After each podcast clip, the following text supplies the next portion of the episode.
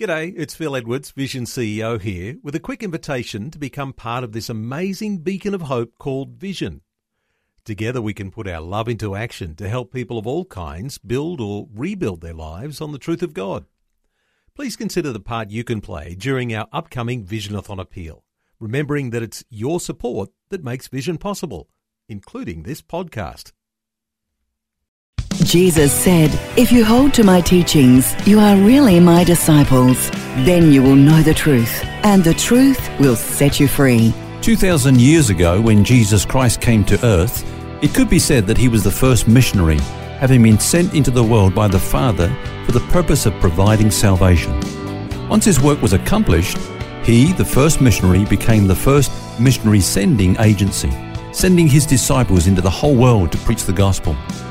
The disciples became the apostles, that is, sent ones or missionaries. Clearly, Jesus was passionate about missions. The dominant theme of his ministry during the 40 days he was on earth after the resurrection was the task of world evangelization. We call this the Great Commission. In his book, The Church is Bigger Than You Think, Patrick Johnson says, "Scripture, theology, the church, and even Christians would not exist without mission." For Christians, mission is not an optional extra for the fanatical few or the specially anointed. It is the fundamental definitive of who we are in Christ and why we are in Christ. Or as someone else has said of missions, Jesus' last command is our first priority.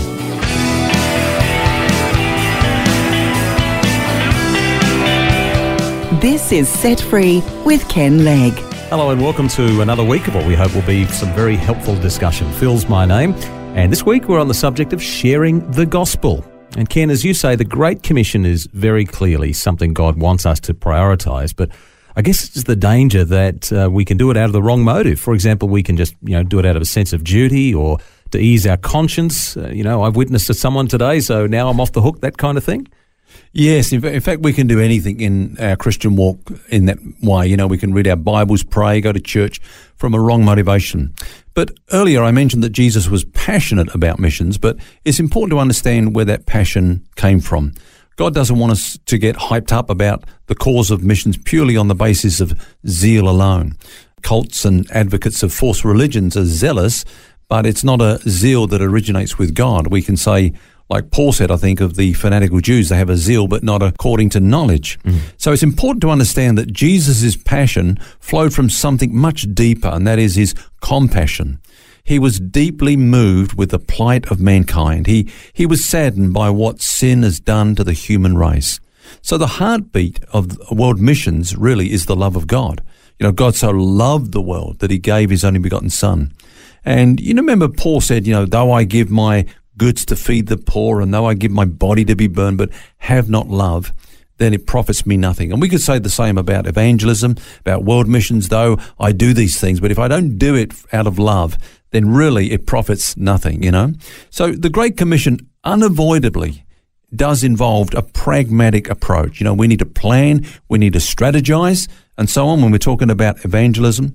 But we must never lose sight of the fact that every time we discuss witnessing, evangelism, missionary work, we are talking about real people for whom Christ died. So our motivation for missions must always be love. I guess the next question there, though, is how do we actually get that love if you don't feel like you've got it at the moment? What's the key? How do you get that compassion that leads to passion for outreach and missions and other people? Yeah, well, the first thing that needs to be said is, of course, that anything we have in the Christian life is not something that we've produced, but something that God produces in us. Christians are never told to produce fruit. We bear fruit. We're branches abiding in the vine, and as a result, we experience the life of the vine flowing through us. So the fruit of the Spirit is love. So any love that we feel for the lost is an expression of God's own feelings towards those who do not know Christ. Now, the next thing that I would say then in response to your question, Phil, how do we get this love? How does Jesus produce that in us? Is that it's not going to happen if we don't get with people. We need to connect with the world around us. We will never have compassion for the world if we don't go to them and relate to them.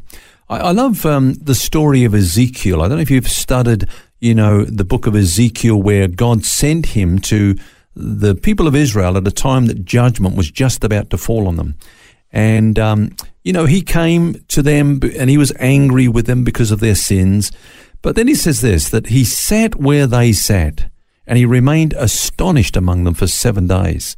I love that. You know, he kind of got amongst them, and I guess it dawned on him. These are real people that God has compassion for. You remember the story that Jesus told of the Good Samaritan. You know, there was the Levite and the priest who passed by, but then there was the Good Samaritan who went to that man that was beaten up. And the Bible says this, when he saw him, he had compassion on him, so he went to him. I love that.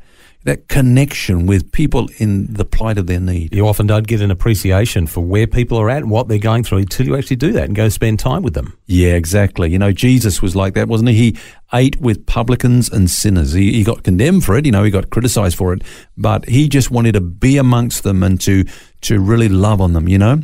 And if that means anything, it means that we need to really connect with those who are lost. Someone once said, Phil, that evangelism for some is the art of extending the gospel at the end of a 10-foot pole. But truly, you know, biblical evangelism is getting alongside people and loving them into the kingdom of God. And sadly, there's often a disengagement between the church and the world. Yeah, it's fairly evident. Why do you think that is, though? I don't think there's one reason. I think there's several reasons. One or two that I would offer, Phil, is first of all, what I call isolation theology. You know, the Bible does say, come out from among them and be separate, but that's often interpreted as meaning avoid all possible contact with the unsaved. That's not what the Bible really means by that. So I think we need to get our theology straight about what separation is and what it isn't. But then there's what I call meeting mania. Now, I'm speaking from a perspective of a pastor who's been in pastoring for many, many years, and I think we've got an oversupply of Christian meetings and the like. Yeah. Often you've got, you know, there's church on Sunday, and then there's something on Monday, and something on Tuesday, and something on Wednesday, and then there's breakfasts and this and that and the other thing, and before you know it, you don't have any opportunity to engage with other people. Yeah, I remember once I was ministering in Malaysia and talking to a Malaysian pastor, and he told me about this pastor in Singapore who had meetings on every morning, afternoon, and evening, every single day of the week. And wow. So when he was asked why he did that, he said, that's just so that the people don't backslide. I thought, well, they might have burnout, but they're not going to backslide. But seriously, you know, we do have meetings, seminars, conferences, camps, breakfast programs, more meetings, and so on, that we've got no time for unsaved friends and families and loved ones. And then, of course, there's just outright disobedience. Jesus said, go, and we often say, come. You know, we think that the gospel is an invitation to come to our meetings, come to our church, but he actually said, go into all the world and preach the gospel to every creature. Yeah, interesting distinctive there. We're comfortable when people come to us, not so much when we have to go to them. We're putting something on for them to come to. You know, when I went to Zambia one year, we go every year to Zambia, and part of our mission over there, we go to the prison. We go to death row. You know, the prisoners are on death row, maximum security prison. And one year this guy said, you've come all the way from Australia and you've come here to talk to us. He said, we've got people, Christians down the road, who have been there for years and they've never once set their feet in the prison. And he was just overwhelmed by the fact that we came to them where they were. Yeah, I think that's a really important point too. Maybe there's some parts of the church that have been very inward focused and might need to rethink their whole approach to ministry. Is that a fair point? Yeah, look, it is important to acknowledge that some churches and Christians are very much in contact and involved with their communities and the world around them. But remember that we started by asking the question, how can we get a greater compassion for the lost? And one thing for sure is that it's not going to happen if we don't connect with them. You know, we talked about Ezekiel, but there's another one of the Old Testament prophets that I like to look at, and that's Jeremiah.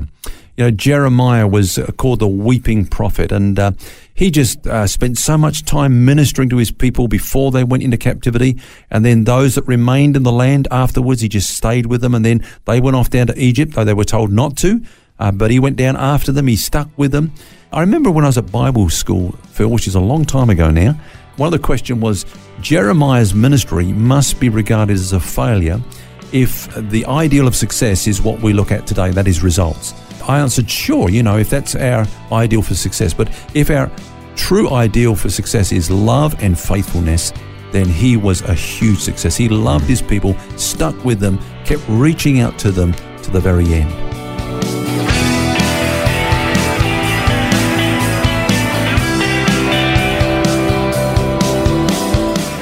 So some practical help on sharing the gospel this week, and we'll continue the conversation tomorrow. Until then, remember you don't have to carry that baggage.